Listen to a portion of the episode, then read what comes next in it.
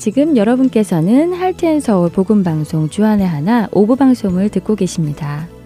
주안의 하나 오브에는 자녀들이 직접 성경을 읽는 Let's Read the Bible, 하나님께 쓰는 편지 Dear God, 성경 말씀을 통해 하나님의 창조를 알아가 보는 In the Beginning, 자녀와 함께하는 묵상 시간 Daily Devotional, 그리고 은혜의 설교 말씀 시간이 준비되어 있습니다. 먼저 Let's Read the Bible 함께 하시겠습니다.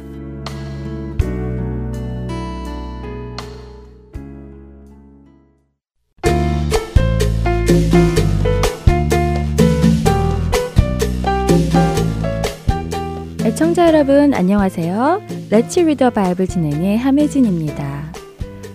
여러분들 매일 기도하시나요? 기도하실 때 어떤 기도를 하시나요? 오늘도 주 안에서 거룩하게 살도록 지켜주실 것을 기도 드리시나요? 물론 오늘 학교에서 시험이 있거나 프레젠테이션 같은 것이 있는데 잘할 수 있도록 해주시라는 기도도 할 수 있겠지요. 또 아픈 친구가 빨리 나을 수 있도록 해주시라는 기도도 할 수 있을 것이고요.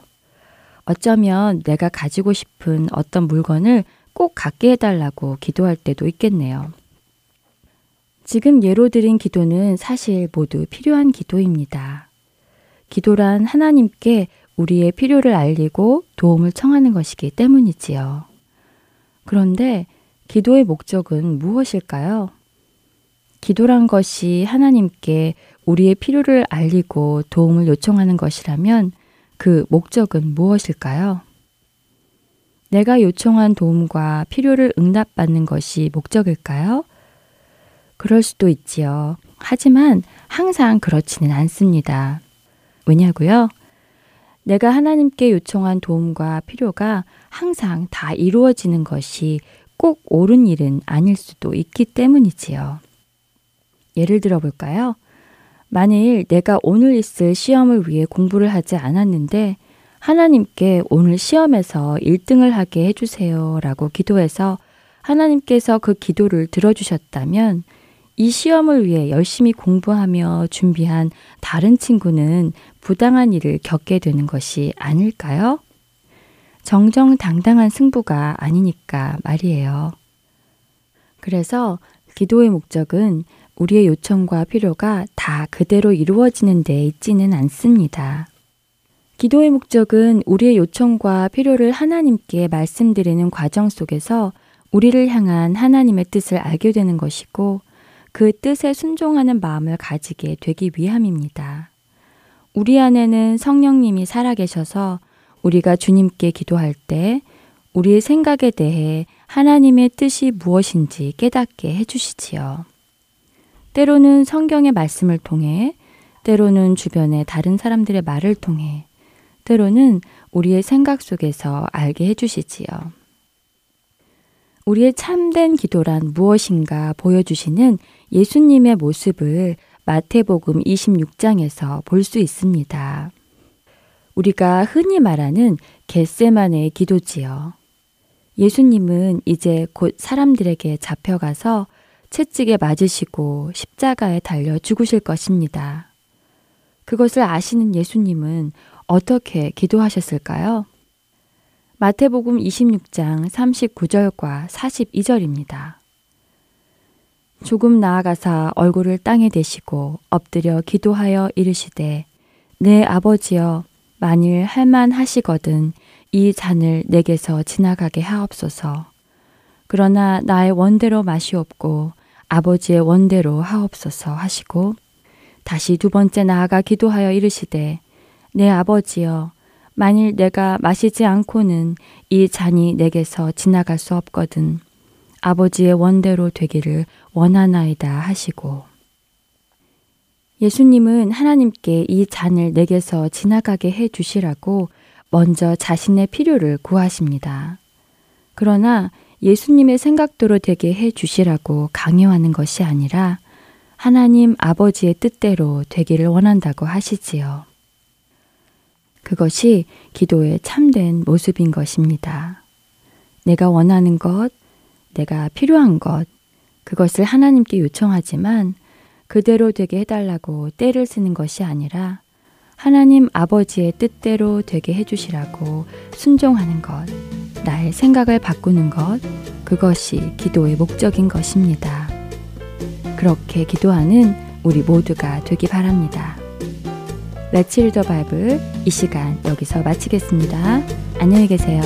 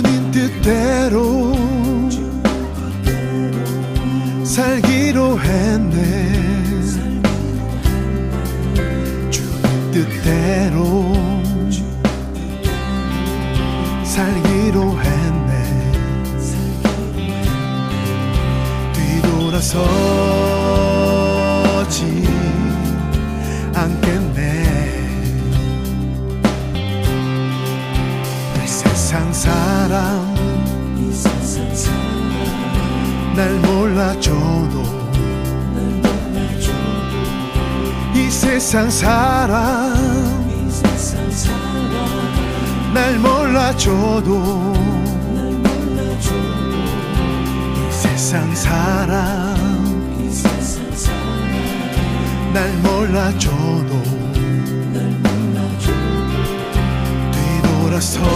뒤돌아서지 않겠네. 뒤돌아서 않겠네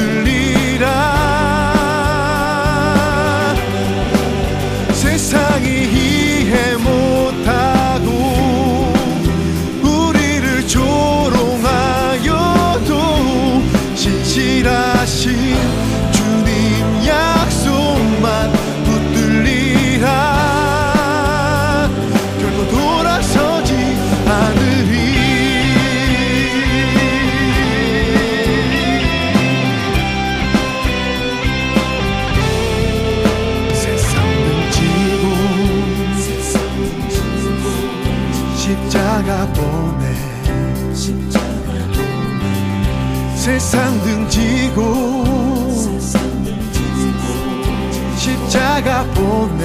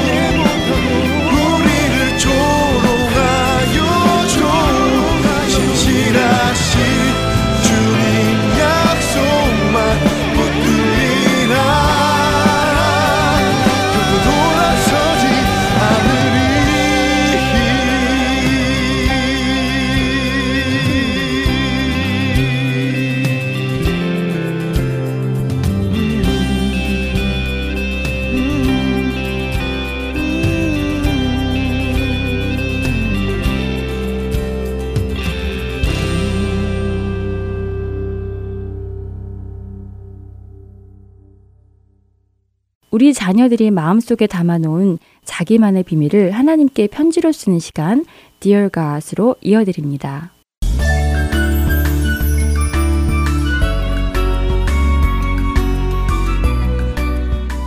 사랑하는 하나님, 하나님 감사합니다. 어제는 하나님이 주신 눈으로 언니랑 눈사람을 만들었어요. 처음에는 제 중력만한 능덩이를 만들고 그 능덩이를 계속해서 굴리면서 더 키워나갔어요. 추웠지만 재미있었어요. 그렇게 뚱뚱한 능덩이 하나를 만들고 그거보다 조금 작은 둥덩이를 만들었어요. 이제 두 개를 합쳐야만 하는데요. 언니하고 끙끙거리며 뚱뚱한 둥덩이 위에 작은 둥덩이를 올렸어요. 제가 그때 얼마나 신이 났는지 보셨지요? 그리고 저와 언니는 눈, 코, 입을 만들기 위해 작은 돌멩이하고 나뭇가지를 주워 왔어요. 눈, 코, 입을 만들고 언니하고 저는 눈사람이다 해서 신나게 노래를 불렀어요. 언니하고 저는 엄청 추웠지만 꼬마 눈사람 하나만 더 만들기로 했어요. 제가 만든 손바닥 만화 둥덩이 위에 언니가 만든 작은 둥덩이를 얻어서 꼬마 눈사람을 만들었어요. 그리고 언니가 꼬마 눈사람은 집에 가지고 들어가자고 해서 저희는 집에 가지고 가서 집 베란다에 놓았어요. 엄마가 보시고 어머 너무 귀여운 눈사람이네 라고 하시면서 누가 만들었어? 이람이가 아니면 하람이 언니가 라고 말씀하시는 거예요. 그래서 저랑 언니는 같이 만들었어요 라고 큰 소리로 대답했지요. 그리고는 저는 엄마 손을 끌고 창가로 갔어요. 엄마에게 엄마 저기 보이는 눈사람 우리가 만든 거예요 하고 자랑을 했지요. 엄마가 그 눈사람을 보고 또 우리를 보고 또 눈사람을 보고 우리를 보고 미소를 지으면서 말씀해 주셨어요. 둘이 함께 하니 저렇게 멋진 눈사람이 되었구나. 그래, 저렇게 모든 일을 주 안에서 한 마을을 품고 하면 이 눈사람을 만든 것보다 더 어려운 일을 둘이 잘할 수 있을 거야 하셨지요. 그리고는 빌립보서 2장 2절 말씀을 기억하라고 하셨어요. 그래서 제 방으로 와서 성경책을 펴고 지금 빌립보서 2장 2절 읽었어요. 마음을 같이 하여 같은 사랑을 가지고 뜻을 합하며 한 마음을 뿜어 하나님 알겠습니다. 언니뿐만 아니라 교회 친구들과도 마음을 같이 하고 같은 사랑을 가지고 뜻을 합해서 하나님께 기쁨이 되는 일을 하면 살아갈게요. 하나님, 우리가 하나가 되도록 해주세요. 예수님의 이름으로 기도드립니다. 아멘. 하나님, 안녕히 계세요.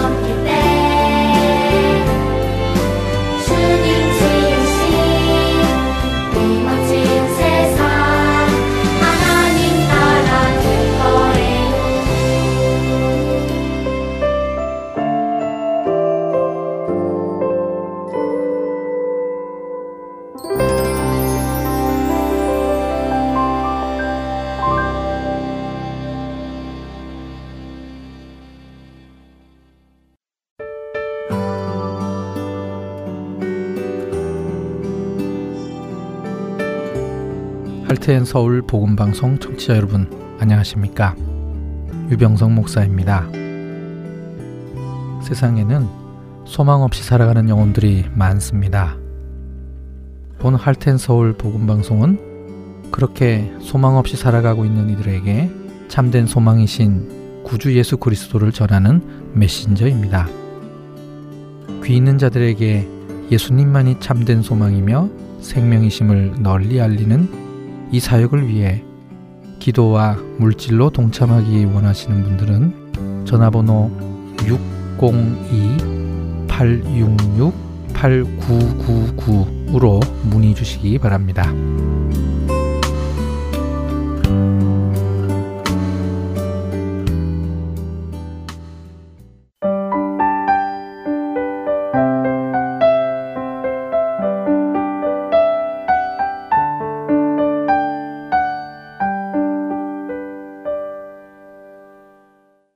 The Beginning 시간입니다.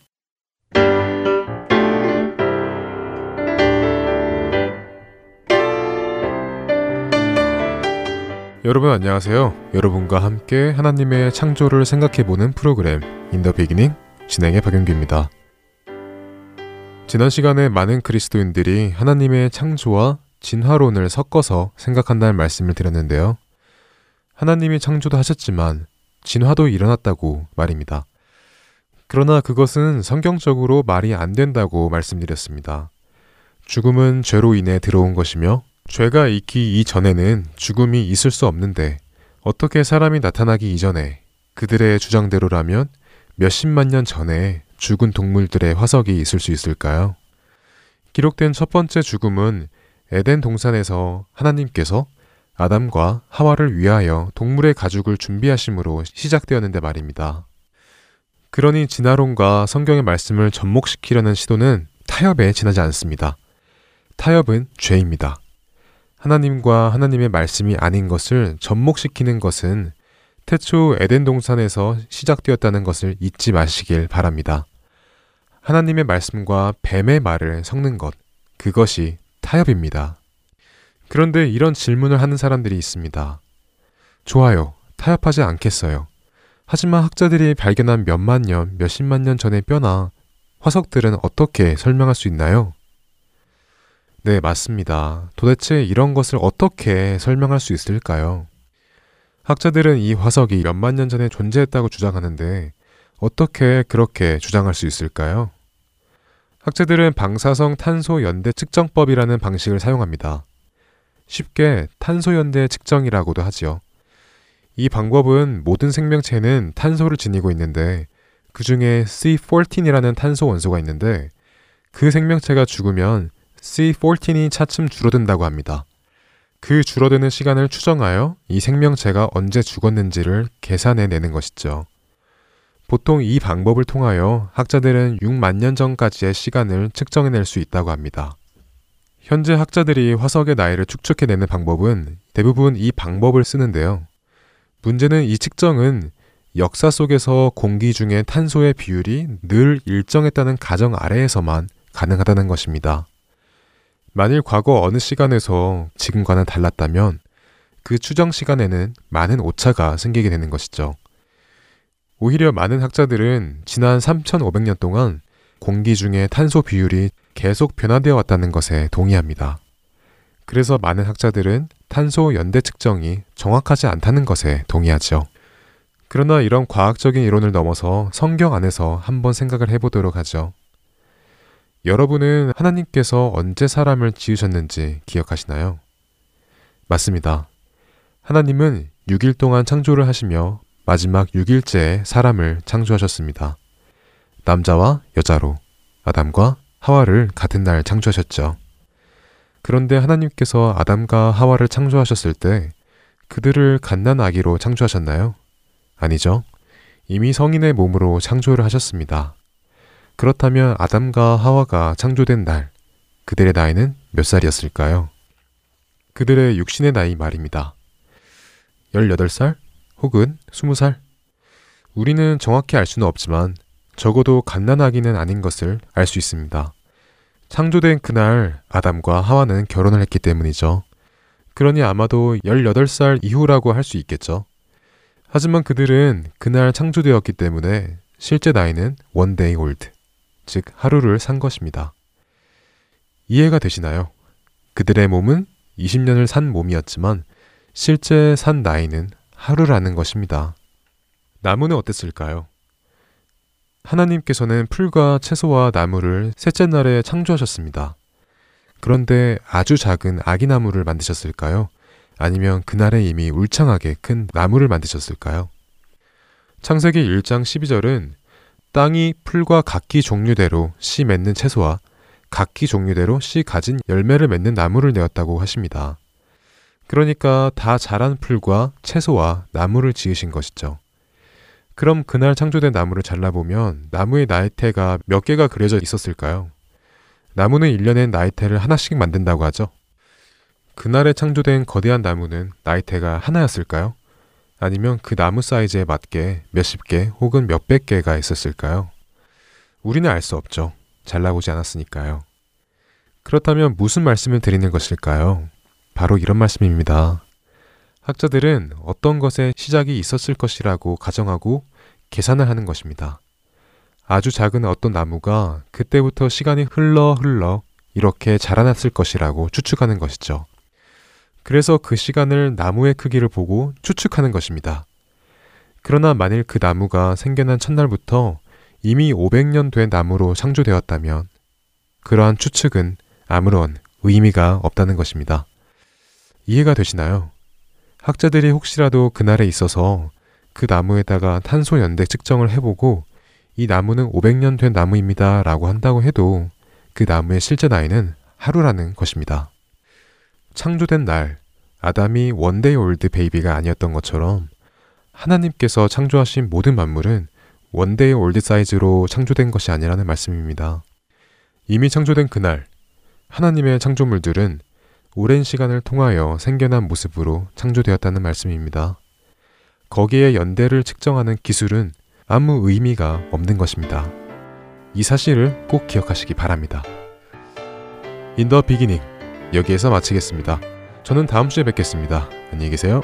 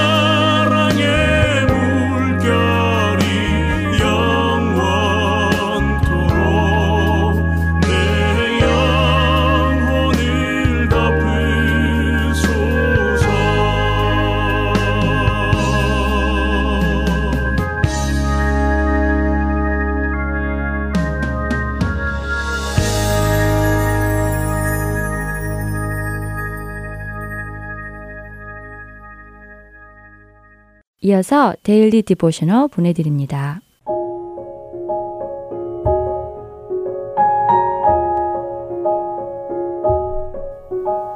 애청자 여러분 안녕하세요. Daily Devotional 진행의 최소영입니다. 2019년에 새로 시작한 Daily Devotional은 자녀들과 함께 묵상하는 시간입니다. 이 Daily Devotional은 6부 kids 방송의 영어로 방송되고 있는데요. 6부 어린이 영어 방송에는 월요일부터 금요일까지 매일 한 편씩 묵상하실 수 있게 총 5편이 준비되어 방송됩니다.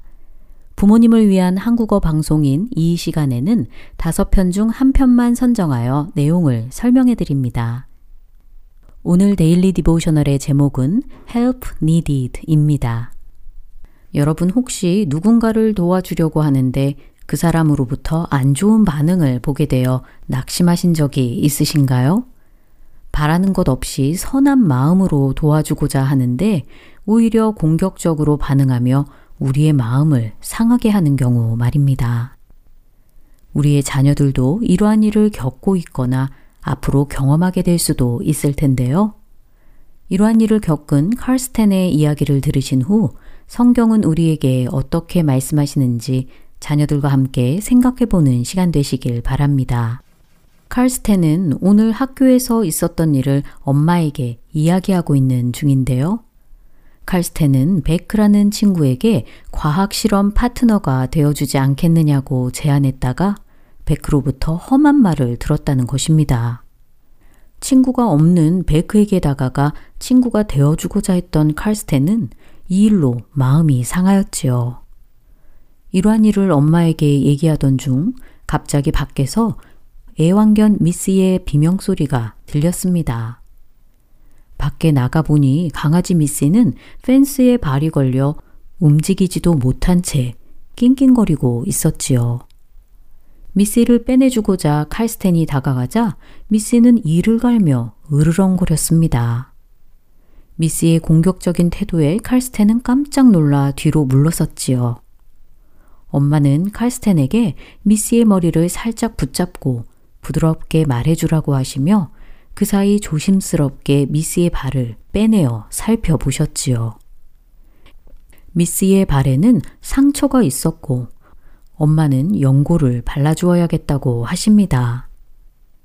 엄마는 칼스텐에게 미씨가 우리에게 으르렁거렸다고 해서 미씨를 그냥 두고 가버린다면 어떨 것 같냐고 물으시지요.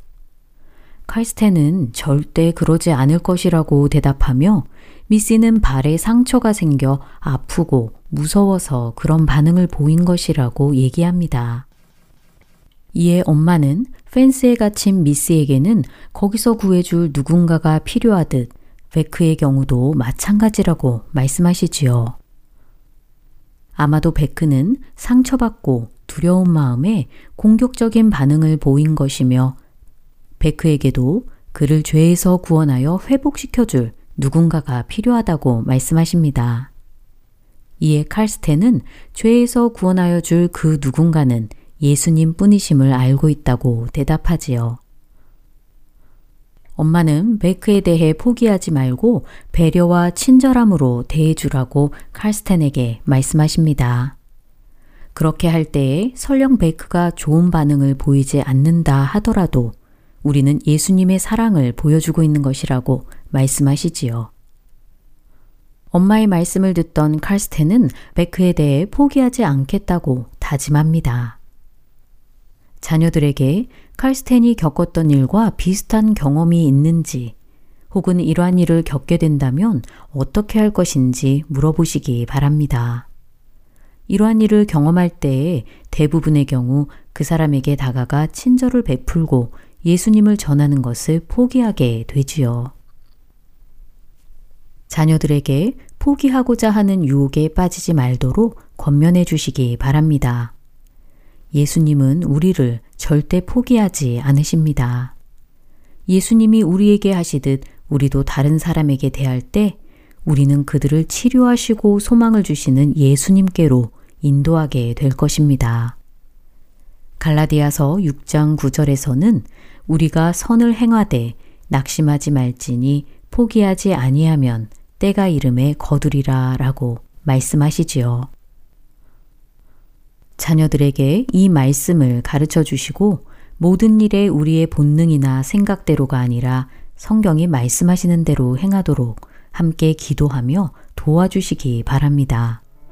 말씀대로 포기하지 않고 다른 사람들에게 친절과 사랑으로 대하며 선을 행하는 우리와 우리의 자녀들 되길 기도합니다. Daily Devotional 마칩니다. 안녕히 계세요.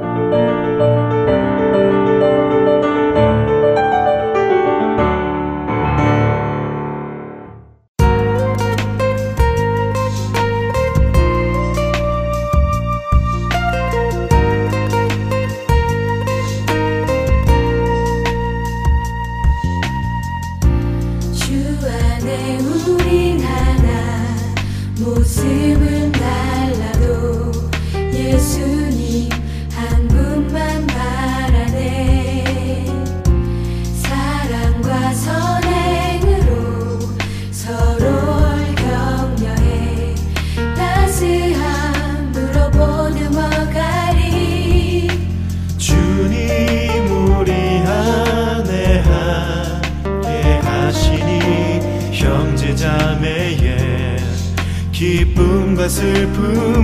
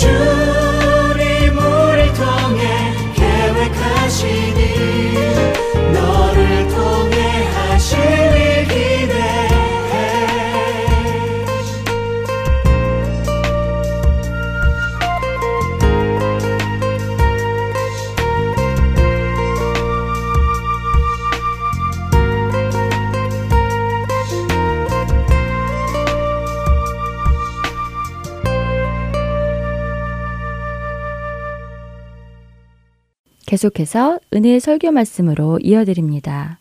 오늘은 노스캐롤라이나 그린스보로 한인교회 한일철 목사님께서 로마서 15장 8절에서 13절의 본문으로 그리스도에게 소망을 두는 자라는 제목의 말씀을 전해 주십니다. 은혜의 시간 되시기 바랍니다. 2011년도 5월 달이었어요. 저희 교회 에노케 현들을 모시고 제가 워싱턴 DC로 효도 관광을 갔었습니다. 국회의사당 안에 그 아시는 분이 있어서 이제 저희들을 좀 투어해 주시면서 소개하고 이제 설명하고 이렇게 다니고 있었어요. 근데 마침 학교에서 필드 출입 왔는지 어, 학생들이 갑자기 많이 모이는 어, 시간이 있었습니다. 에노키온들은 그때 이제 대부분 걸어 다니셨기 때문에 아- 아마 피곤하셨는지 힘이 드셨는지 가장자리에 이제 자리를 잡고 앉으셨어요. 제가 에노키 어른들에게 왜 더 보시지 않고 설명을 들으지 않으세요? 그렇게 말씀을 했어요. 그때 어떤 분이 필드 출입으로 온 학생들을 손으로 이렇게 가리키면서 저 학생들이나 보고 들으면 됐지. 이제 나이 많아 갈 때도 다 됐는데 들어서 무엇하냐 이런 말씀을 하셨어요. 그래서 저도 지금 여러분들이 웃은 것처럼 저도 그 앞에서 웃었는데 한편으로는 이거 나이가 들면 이제 모든 것이 다 쓸데없다는 마치 소망 없는 말씀 같아서 좀 마음이 잡잡했습니다. 그런데 여러분 분명한 것은 사람들의 나이가 아무리 많을지라도 모든 자들이 죽는 순간까지 우리가 붙들어야 할 소망이 있다는 것이에요. 그것은 나의 소망을 하나님께 두며 예수 그리스도의 약속에 소망을 두는 것이에요. 언제까지요? 죽을, 죽을 때까지. 오늘 본문은 교회가 그리스도 안에서 소망을 가져야 하는 이유를 가르치고 있습니다. 여러분, 우리 교회는 소망을 가져야 될 줄 믿습니다. 낙심되던 자, 좌절하던 자들도 이곳에 들어오면 소망이 생기고 희망이 생기고 꿈이 생기고 그래야 된다는 것이죠. 꿈이 있던 자가 소망이 있던 자가 교회 들어왔는데 좌절되고 낙심하고 그러면 이거 교회가 거꾸로 가는 것입니다. 오늘 본문을 지난번과 연결하여서 설명하자면 제가 몇 차례씩 말씀을 드렸다시피 교회 안에는 누가 있어요? 믿음이 강한 자와 믿음이 약한 자가 계속 있다는 것이죠. 자, 이것에 대한 계속되는 컨티뉴성의 이야기라고 볼 수 있어요. 교회는 그리스도 안에 있는 소망의 공동체임을 믿습니다. 우리는 소망의 공동체예요. 하지만 그 소망을 모르고 어느새 서로 갈등 속에 눈앞에 있는 먹는 문제 때문에 서로 간에 심한 갈등이 표출된 것입니다. 어디가요? 로마 교회가 그리고 고린도 교회 그 당시에 교회들이 그랬다는 것이에요. 바울은 교회 안에 있는 유대인과 이방인들이 서로의 갈등을 없애고 하나가 되어야 한다고 말씀을 드렸습니다. 그리고 한 걸음 더 나아가 이제는 하나님께 다 같이 영광을 돌리도록 우리가 그리스도의 구속의 사역의 의미를 알 수 있도록 바울이 설명하면서 그 안에 소망을 두어라 이렇게 권면하고 있어요. 바울이 말한 강한 자와 약한 자의 의미를 그 당시에서만 본다면 강한 자가 누굴까요? 자, 먹는 문제, 절기 문제죠? 그러면 강한 자가 이방인일까요? 유대인일까요? 먹는 문제와 절기 문제, 그 지키는 거 아니에요. 가려먹고. 자, 어떤 자가 강한 자예요? 이방인이죠. 이방인은 거리낄 게 아무것도 없어요. 다 먹어요. 돼지고기 다 먹어요. 근데 유대인들은 가려 먹어야 돼. 자, 사도 바울이 그랬습니다. 그리스도 안에서 모든 것이 선함에 주셨으니 다 먹어라. 할렐루야. 예, 술이나 담배는 드시지 마시고. 우리 다 먹을 수 있어요. 근데 유대인들은 아직도요. 가려 먹어야 되잖아요. 우상에게 갖다 바친 고기를 시장에 유통되었는데 이거 못 먹는 거죠. 유대인의 입장에서는 못 먹는 거예요. 이방인들은요, 다 먹을 수 있어요. 자, 다시 말씀드립니다. 먹는 문제와 절기 문제에 있어서 누가 강한 자예요? 이방인이 강한 자죠. 왜냐하면 유대인들은 율법의 테두리 안에 얼매여 있기 때문에 그런 것들을 구분시킨단 말이에요, 자꾸. 근데 이방인들은 어떻습니까? 율법에 구애를 받지 않아요. 율법 자체가 없었어요, 그들에게는, 이방인들. 그러니까 그들이 마치 바울의 논리에 의하면 믿음이 강한 자가 이방인 같았어요. 유대인은요, 믿음이 약한 자 같이 보였다는 거죠. 근데 바울은 오늘 본문에서, 오늘 텍스트에서 다른 쪽에서 설명하는 거예요. 강함과 약함이 다른 쪽에서 논리를 전개하고 있습니다. 유대인들은 메시아 대신 예수님을 직접 모셨어요. 그러니 유대인이 강하다는 거예요. 반대로 메시아와 직접적인 관계가 없었던 이방인은요. 약한 자가 되는 거예요.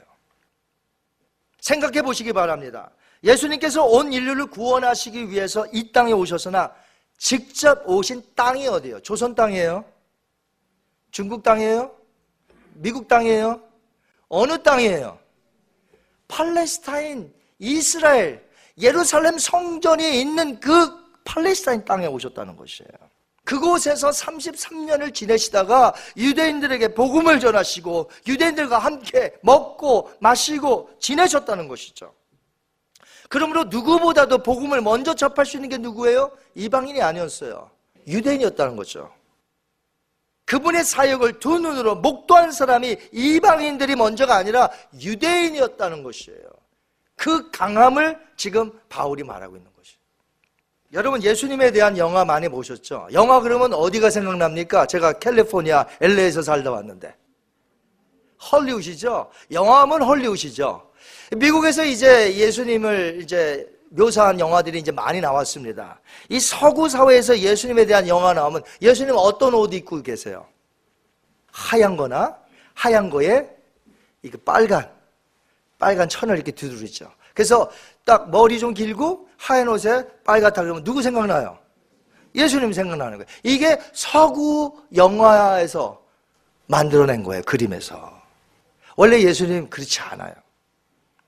이 유대인들은 머리서부터 길게 내려오는 긴 망토 같은 겉옷이 있습니다. 이 겉옷은요, 특별하고 소중한 거예요.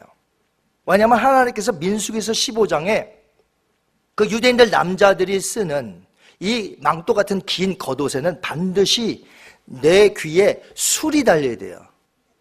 이 술이 달려야 되는데 그 옷단에 술을 보고, 그러니까 하나님이 왜 명령을 내리셨냐면, 자, 제가 만약에 이게 유대인이라 이렇게 합니다. 그러면 이걸 이렇게 쓸 때 여기에 추렁추렁 술이 달려 있거든요. 그러면 이걸 보고 하나님이 뭘 생각하시냐면 정욕대로 살지 말거라. 욕심을 부리지 말거라. 이런 뜻에서 하나님이 그 옷에 술을 달게 하셨어요. 그러면 나도 입으면서 그것을 느끼죠. 아, 오늘 내가 정욕대로 살지 말아야 되겠다. 내가 욕심 피지 말아야 되겠다. 나는 물론이거니와 이 옷을 보는 사람들은 어때요? 그 사람들도 어떤 마음을 가져야 돼요? 동일한 마음을 가져야 된단 말이에요. 왜? 그 옷을 보면 누구든지 그 마음을 가지라는 거예요. 아, 오늘 정욕대로, 오늘 욕심을 부리며 살지 말아야 되겠다. 그런 시청각 교제로 하나님께서 그런 옷을 만들게 하셨다는 거죠. 예수님 입으셨을까요? 안 입으셨을까요? 예수님 율법을 이루러 오셨어요? 안 이루러 오셨어요? 그럼 민숙에서 이게 율법이에요. 유대인 남자면 이거 해야 돼. 예수님 입고 다니셨을까요? 안 다니셨을까요? 그러니까 헐리우드에서 만든 거그 틀리단 말이에요. 예수님은 하얀 옷에 망 이렇게 저 빨간 천 이렇게 하지 않고 유대인을 유대인의 입고 다니는 겉옷을 입고 다니셨단 말이죠. 그래서 사마리아 성에 여인이 대낮에 물을 길러 갔다가 예수님이 계셨죠. 딱 보니까 유대인인지라 어떻게 알아요? 그거 보고 안 거예요. 유대인 남자만 이거는 쓰는 거거든. 그러니까 예수님은 그렇게 다니셨다는 거예요. 율법을 철저히 지키셨어요. 왜? 우리를 구원하시기 위해서는 예수님이 율법을 어긋나게 하면 안 돼요. 그래서 8일 만에 할례 받으셨죠? 예수님 철저히 율법을 지키신 분이에요. 왜? 우리가 율법을 못 지켰기 때문에 우리를 구원하시기 위해서 예수님이 다 지키셔야 한다는 것이죠. 예수님은 이처럼 유대인으로 오셨어요. 유대인들에게 먼저 복음을 전하셨습니다. 그래서 15장 8절에 바울은 예수 그리스도가 유대인이셨다는 것을 오늘 이렇게 말하고 있어요. 한번 읽겠습니다. 내가 말하노니 그리스도께서 하나님의 진실하심을 위하여 할례의 추종자가 되셨으니 이는 조상들에게 주신 약속들을 견고하게 하신 것이라. 아멘. 여기 NIV에는 이렇게 번역했어요. Christ has become a servant of the Jews. 그런데 여기 circumcision이라고 되어 있어요. circumcision. 원래 그 헬라어에는 circumcision. 할례라고 되어 있어요. 자, 물론 할례 여러분도 아시죠? 할례 그럼 누가 생각나요? 유대인 생각나죠? 할례. 물론 다른 민족들도 할례를 행했어요. 많지는 않았지만 어떤 민족들은 할례를 행했어요. 다른 의미로. 그러나 하나님께서 유대인에게 아브라함에게 허락하신 그 그때서부터는 하나님의 언약 의식에 할례의 의미가 담겨져 있는 겁니다. 그래서 성경의 할례자와 무할례자란 표현은 유대인과 이방인을 구분짓는 것이죠. 할례가 무엇입니까? 남자 성기 귀두 위에 덮여 있는 표피를 제거하는 행위죠. 이렇게 함으로써 하나님은 그 백성들의 살에 매일같이 하나님의 언약이 담겨져 있음을 깨닫게 하는 거예요. 하나님은 놀라우신 분이세요. 하나님은 매일같이, 자, 유대인들이 매일같이 나갈 때 이거 뭐 하라고요? 욕심 부리지 말아라. 정욕적으로 살지 말아라. 또요, 남자들은 날마다 자기의 살에 있어요. 언약이. 하나님은 참으로 날마다 그 언약을 생각하라는 거예요. 여러분, 날마다 하나님의 언약을 생각하십니까? 하나님께서 우리에게 허락하신 이 언약의 말씀을 날마다 생각하세요? 하나님은 날마다 생각하기를 원하십니다. 한 달에 한 번, 1년에 한 번 생각나는 거 원치 않으세요. 하나님은 날마다 교제 나누기를 원하시는 거예요. 여러분 하나님과 날마다 교제 나누십니까? fellowship with God. 날마다 언제요? every day. 날마다. 율법대로 예수님은 8일 만에 난지 할례를 받으셨어요. 유대인이셨죠. 여기 보니까 할례의 추종자라고 그랬는데 이 추종자라는 말은 뭐냐면 유대인을 위한 일꾼이라는 뜻이에요. 한번더 하십니다. 유대인을 위한 일꾼. 예수님이 유대인을 위한 일꾼으로 오셨다는 것이에요. 근데 이 뜻은 유대인만을 위해서 일꾼으로 오셨다는 건 아니고요. 예수님은 유대인 가운데 먼저 오셔서 복음을 전했다 이 말이에요. 인자가 온 것은 섬김을 받으려 함이 아니라 도리어 섬기려 하고 많은 많은 사람에게 자기의 목숨을 대속물로 주게 하기 위함이라 하셨을 때에 그 많은 사람들 중에 먼저가 유대인이에요. 그 다음에 이방인이에요. 그래서 사도 바울도 편지를 쓸 때마다 어떻게 했습니까? 먼저는 유대인에게요. 나중에는 헬라인에게로다. 헬라인은 이방인의 대명사거든요. 하나님의 진실하심이 있었습니다. 약속이 있었습니다. 그것이 입증되는 것이 뭐냐? 그 예전에 약속했던 것이 이루어졌죠. 뭐예요? 예수님이 유대인으로 이 땅에 오셨다는 것이죠. 옛적 조상에게 주신 약속들을 견고하게 하시기 위해서 예언대로 예수님은 이 땅에 오셨습니다. 누구로요? 유대인으로 오셨다는 거죠. 그 결과 이방인조차도 그분의 국률하심으로 말미암아 모든 열방이 하나님께로 돌아오도록 그래서 하나님께 영광을 돌리도록 예수님이 이 땅에 오셔서 하나님의 약속이 conformed 시켰단 말이죠. 프로브를 시켰다는 것이죠. 그 내용이 구절에 있습니다. 한번 볼게요. 구절. 이방인들도 그 국률하심으로 말미암아 하나님께 영광을 돌리게 하려 하심이라. 기록된 바 그러므로 내가 열방 중에서 주께 감사하고 주의 이름을 찬송하리로다. 아멘. 그러니까 예수님은 유대인뿐만 아니라 이방인들도 하나님 앞에 나와. 모두 하나님 앞에 영광 돌리는 것을 꿈꿨다는 것이죠. 그러기 위해서 이 땅에 오셨다는 것입니다. 먼저는 누구에게요? 유대인에게. 유대 땅에 오셨으니까 그리고요, 그들을 통하여 수많은 이방 사람들이 오기를 원하셨다는 것이죠. 그래서 모든 사람이 하나님 앞에 영광을 돌리는 그날이 오도록.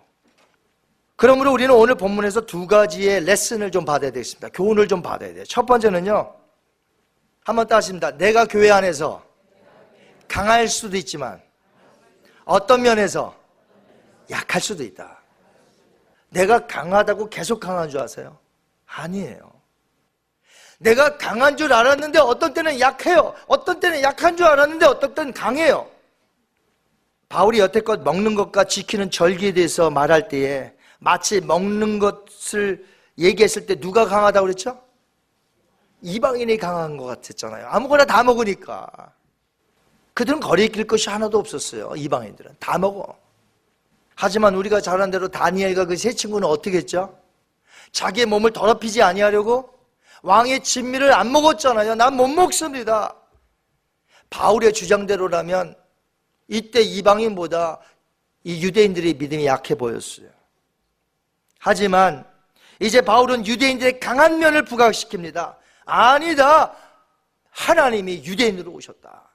그리고 유대인에게 먼저 복음을 전했다. 그러므로 교만하지 말라는 거예요. 스스로 교만하지 말고 교회 안에서 서로 겸손하여 사랑으로 하나가 되라는 것이에요. 교회 안에 믿음이 강한 자는 약한 자를 자주 비방하잖아요. 정죄하잖아요. 왜 저럴까? 그런 여러분은 약한 면이 없어요. 뒤바뀔 때 있다는 거예요, 교회 안에서. 내가 강한 자가 맨날 강하지 않다는 거죠. 약할 때가 있다는 거죠. 그러므로 우리 모두는요, 강한 자도 될 수 있고 약한 자도 될 수 있기 때문에 우리 모두가 겸손해야 돼요. 하나님의 은혜를 추구하며 하나님 앞에 모든 영광을 돌려야 된다는 것입니다. 사실 우리가 매일 살 수 있는 것은 하나님의 은혜 때문에 아닙니까? 여기 서 있는 목사도 은혜가 떨어져 보세요. 나중에 제 아내한테 물어보세요. 은혜가 떨어진 목사의 상태가 어떤가? 은혜 떨어지면요, 목사래도 아무 소용이 없어요. 짜증이 나고, 불평하고, 원망하고.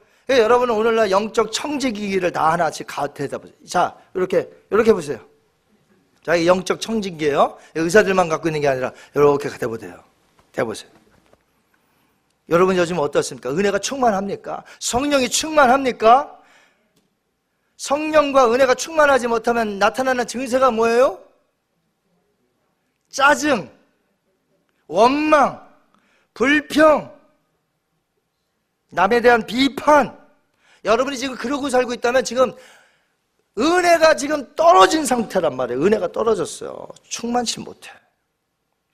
목사라도 그래서 늘 성령의 충만함을 받아야 되는 거예요. 저도 성령의 충만함을 날마다 받기 위해서 하나님의 은혜를 간구하고 있어요.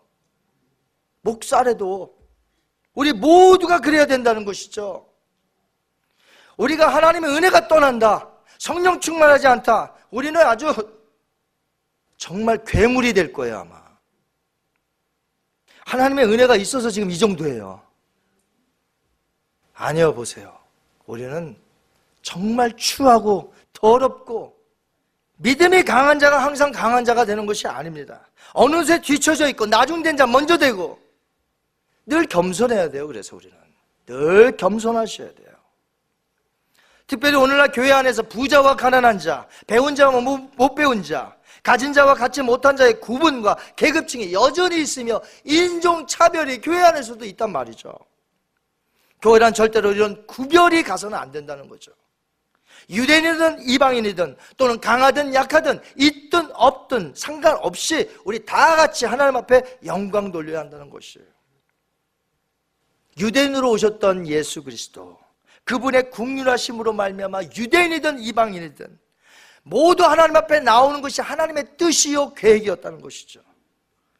예수님은 오셔서 유대인도 받아주시고 이방인도 받아주셨어요. 죄인들을 받아주셨습니다. 그러므로 교회 안에서는 구별이 가면 안 돼요. 구분이 되어지면 안 되고 우리는 하나가 되어져야 한다는 것이죠. 강하고 약하다는 것 때문에 자꾸만 구분이 되어지고 구별되어진다면 그것은 아름답지 못한 것입니다. 우린 서로의 짐을 지며 나가야 합니다. 서로가 하나가 된다는 의미에서 교회 안에 수많은 인종이 함께 예배한다는 것은 너무나 좋은 일이에요. 왜냐하면 우리가 하나님 앞에 나중에 섰을 때 이 모습이거든요. 열방 가운데서 동서남북 수많은 민족들이 모여 다 예수 그리스도를 주라 부르며 함께 예배하는 이것이 천국이란 말이에요. 저는 가서 그거 자랑은 해요. 저는요 아직까지도 세계 선교에 이제 뭐 화상 통화하고 그래요. 그러면 다 이게 물어봐요 회장님이 저한테 저 임원인데 교회 행사나 뭐 무슨 일 있으면 얘기했어요. 저는 건축 얘기 한 번도 한 적 없어요. 근데 다니면서 우리 교회에 수많은 사람들 외국 사람이 그렇게 찾아온다고 너무 좋다고 우린 통역도 있고 앞으로는 스페니시도 만들어야 되고 막 하, 그런 꿈 얘기하면 너무 좋아요. 우리 교회 안에는 인종차별이 없어야 되겠고요. 우리 교회는 다 같이 열방 가운데 하나님 앞에 나와야 되겠습니다. 더 많은 인종들이 우리 교회에 나왔으면 좋겠습니다. 이렇게 모인 우리는 구별 없이 모두가 하나가 되는 거예요, 하나. 우리를 받으신 하나님, 우리가 서로 받는 거죠. accept 하는 거죠. 본문을 통해서 받을 두 가지 교훈 중에 이제 두 번째는 있습니다. 두 번째는 뭐냐면 오직 소망을 하나님께 두는 것이에요. 그리스도의 약속에 그 소망을 두는 것이 이것이 세상 사람들과 특별히 구분 짓는 것 중에 하나입니다. 세상 사람들은 소망이 아예 없거나 소망이 있어도 그 소망이 어떤 소망이에요? 세속적인 소망이에요. 세속적인 소망의 특징은 깨어지게 되어 있다는 것이죠. 언젠가 깨어지니까 어때요? 그 좌절감이 너무 커. 그 절망감이 너무 커. 그러나 교회는 어떻습니까? 교회는 소망이 있는 자의 모임인 줄 믿습니다. 우리가 믿는 분은 소망의 하나님이시라고 성경은 말하고 있어요. 13절 한번 볼까요? 우리 바울은 하나님께 이렇게 하나님을 부르고 있습니다. 우리 한번 13절 보겠습니다. 소망의 하나님이 모든 기쁨과 평강을 믿음 안에서 너에게 충만하게 하사 성령의 능력으로 소망이 넘치게 하시기를 원하노라. 아멘. 인생의 삶이 다하기까지 우리는 하나님의 꿈을 포기할 수 없고 우리는 그 희망의 끈을 놓을 수가 없고 바로 믿음에 의해서 그리스도를 향한 우리의 소망이 있는 것이죠. 세계 2차 대전 때에 어느 전쟁 포로가 독일 쾰른 지방의 어느 지하 감옥에 갇혔습니다. 정말 소망이 없는 상태예요. 이젠 끝이에요. 그때 하나님께 고백하며 이런 글을 벽에다 썼습니다. 잘 들어보세요. 태양이 구름에 가려 햇볕을 볼 수 없을 때에도 나는 태양이 있음을 믿는다. 비록 내가 홀로 고독하게 살지라도 하나님의 사랑을 믿는다. 비록 하나님이 침묵하고 계실 때에도 나는 하나님을 굳게 믿는다. 그래요. 여러분 지금 상황이 어렵습니까? 환경이, 역경이 있나요? 그러나 우리가 언제 어디서나 크리스찬들은 소망의 하나님을 붙들어야 된다는 거죠. 우리에게 약속하신 하나님은 신실하신 분이기 때문에 우리가 그 소망을 하나님 앞에 두어야 한다는 거죠. 바울이 말한 대로 소망을 그냥 두는 게 아니라 오늘 여기 아까 읽었는데 보니까 소망의 하나님이 모든 기쁨과 평강을 믿음 안에서 너에게 충만하게 하사 성령의 능력으로 소망이 넘치게 하시기를 원하노라. 그저 우리는 겨우 소망의 하나님께 붙드는 정도가 아니라 소망의 하나님에게 우리는 뭐예요? 성령의 소망으로 넘치게 하시고 모든 기쁨과 평강을 믿음 안에서 충만하게 하시는 분이 누구시냐? 우리 하나님이시라는 것이. 그러니까 우리가 인생에 있어서 삶을 다하기까지 하나님의 꿈을 포기할 수 없는 거예요. 사랑하는 성도 여러분, 제가 설교 초두에 우리 에노케 회원들의 말씀을 좀 들었습니다만 연세가 아무리 드셔도요 소망의 끈을 놓지 마세요. 하늘의 비전을 두시기 바랍니다. 우리는 언젠가 다 죽어요. 하지만 죽는 순간까지라도 아니 죽어도 끝나는 게 아니니까 우리는 우리는 죽는다고 끝나는 게 아니에요. 아벨은요 죽었다고 끝났나요? 그의 믿음의 소리가 죽었나 해도 하나님 앞에 들렸잖아요. 사람이 죽는다고 끝이 아니기에 우리는 항상 소망을 품고 살아야 한다는 것이죠. 여러분에게 오늘 소망이 있습니까? 소망을 그리스도 안에 두고 계십니까? 12절과 13절에서 바울은 세 번씩이나 소망에 대해서 말했어요. 그의 서신 열세권에서 소망에 대해서 무려 40번 가까이 소망에 대해서 말했습니다. 우리가 가져야 할 소망, 예수 그리스도가 다시 오시어 여러분을 저 영원한 천국으로 영원히 살게 하실 것을 소망 가운데 가지시기 바랍니다. 우리가 일한 대로 상급을 주시겠다고 하시는 소망의 하나님을 바라보시기 바랍니다. 무엇보다도 교회가 어떤 차별도 없이 구별도 없이 모든 인종들을 뛰어넘어 수많은 자들이 하나님 앞에 나와 이 교회가 점차 부흥되며 수많은 인종들이 찾아와 예배할 것을 내다보는 소망을 가지시기 바랍니다. 사도 바울은 긍정적인 사람이었어요. 소망을 가졌기 때문에 그래요. 감옥이 그를 가둘 수는 있어도 그의 영혼은 가둘 수가 없었어요. 그의 소망마저 가둘 수가 없었어요. 그래서 감옥에 있을 때도 그는 자유로운 영혼이었죠. 하나님 앞에 찬송하며 영광 돌리며 빌립보 감옥에도 갔을 때에 매를 실컷 얻어맞고 빌립보 감옥에 바울과 실라가 들어가서 어떻게 했습니까? midnight 한밤중에 하나님을 찬송하며 기도했잖아요. 어디든 상관없어요. 바울은 어디든지 그곳이 천국이요. 그곳에서 하나님께 소망을 두었던 것이죠. 그렇게 우리가 산다면 지금 여러분이 허덕이는 그 상황 속에서 얼마든지 여러분이 소망을 가질 수 있지 않겠습니까? 이건 빈말이 아니라 정말 신앙의 인물들은 그렇게 살았단 말이에요. 얼마든지. 그래서 바울은 긍정적이었어요. 어느 감옥에 갇혀도 상관없어요. 거기서 편지 쓰면 되지. 거기서 교훈하면 되지. 거기 있는 사람 전도하면 되지. 뭘 못하겠습니까?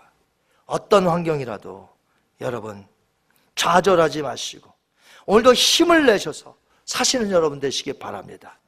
바울은 고백했습니다. 비록 사방이 우겨쌈을 당하여 죽음 직전에까지 갔어도 나는 늘 소망 가운데 하나님을 바라본다고 하며 힘차게 달려갔어요.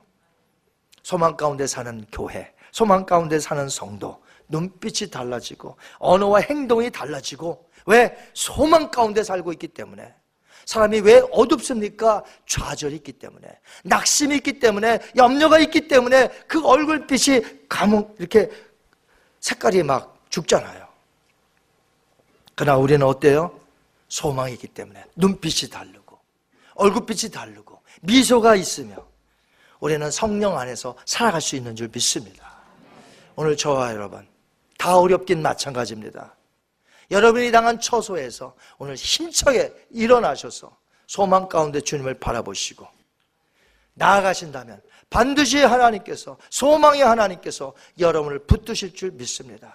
이 시간에 한번 눈을 감습니다. 교회 안에서 우리는 겸손해야 된다고 그랬습니다. 왜 내가 강한가 했더니 약해질 수 있기 때문에. 우리 교만하지 맙시다. 겸손합시다. 또 하나는요, 소망의 하나님을 붙들어야 되며 그 소망 가운데서 넘치도록 하나님의 성령님이 보내주시는 능력과 은혜를 채울 수 있습니다. 저와 여러분, 소망 가운데 삽시다. 좌절해서 일어납시다. 절망 가운데서 일어납시다. 염려와 근심의 그늘에서 사망의 그늘에서 오늘 일어나셔서 소망의 하나님에게 예수 그리스도에게 우리 나아가도록 합시다. 우리 교회 이제 다음 세대를 위하여 일어서 내일을 향하여 앞을 향하여 나아가는 비전 있는 교회, 생명을 전하는 교회, 능력 있는 교회 되게 하옵소서.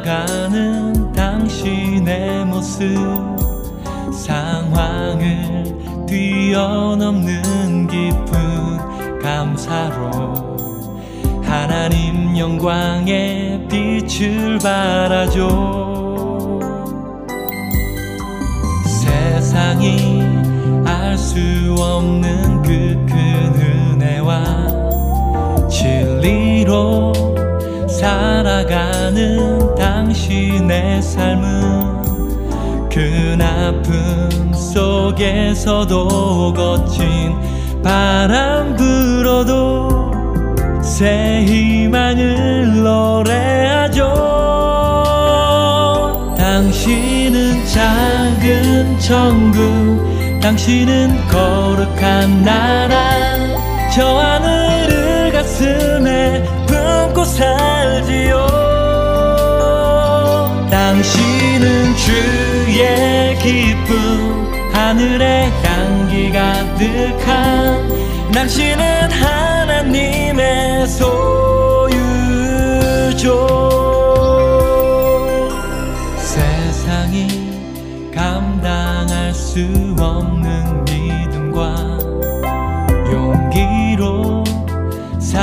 살아가는 당신의 모습 상황을 뛰어넘는 깊은 감사로 하나님 영광의 빛을 발하죠.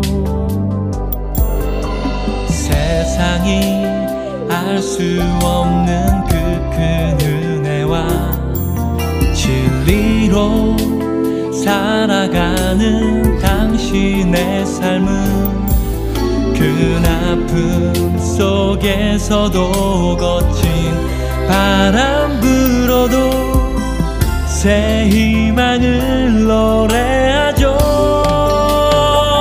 당신은 작은 천국 당신은 거룩한 나라. 저 하늘을 가슴에 살지요 당신은 주의 기쁨 하늘의 향기 가득한 당신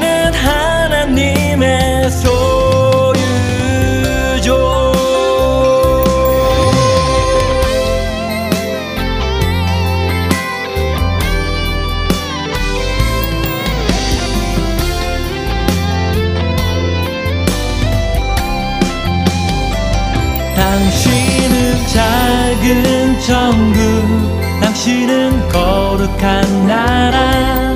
저 하늘을 가슴에 품고 살지요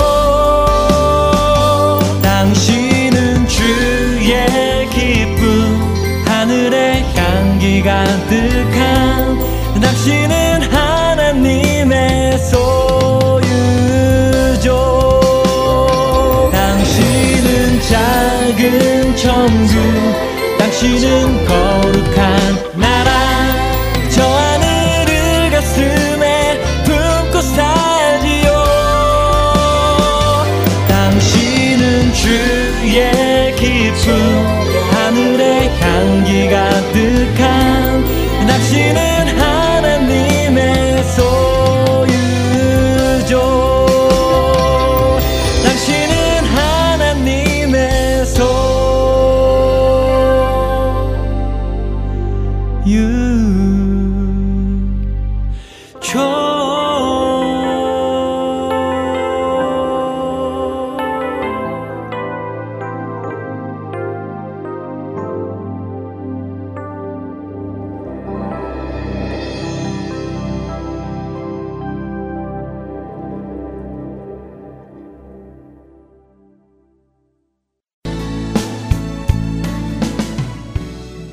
주안의 하나 오부 준비된 모든 순서는 여기까지입니다.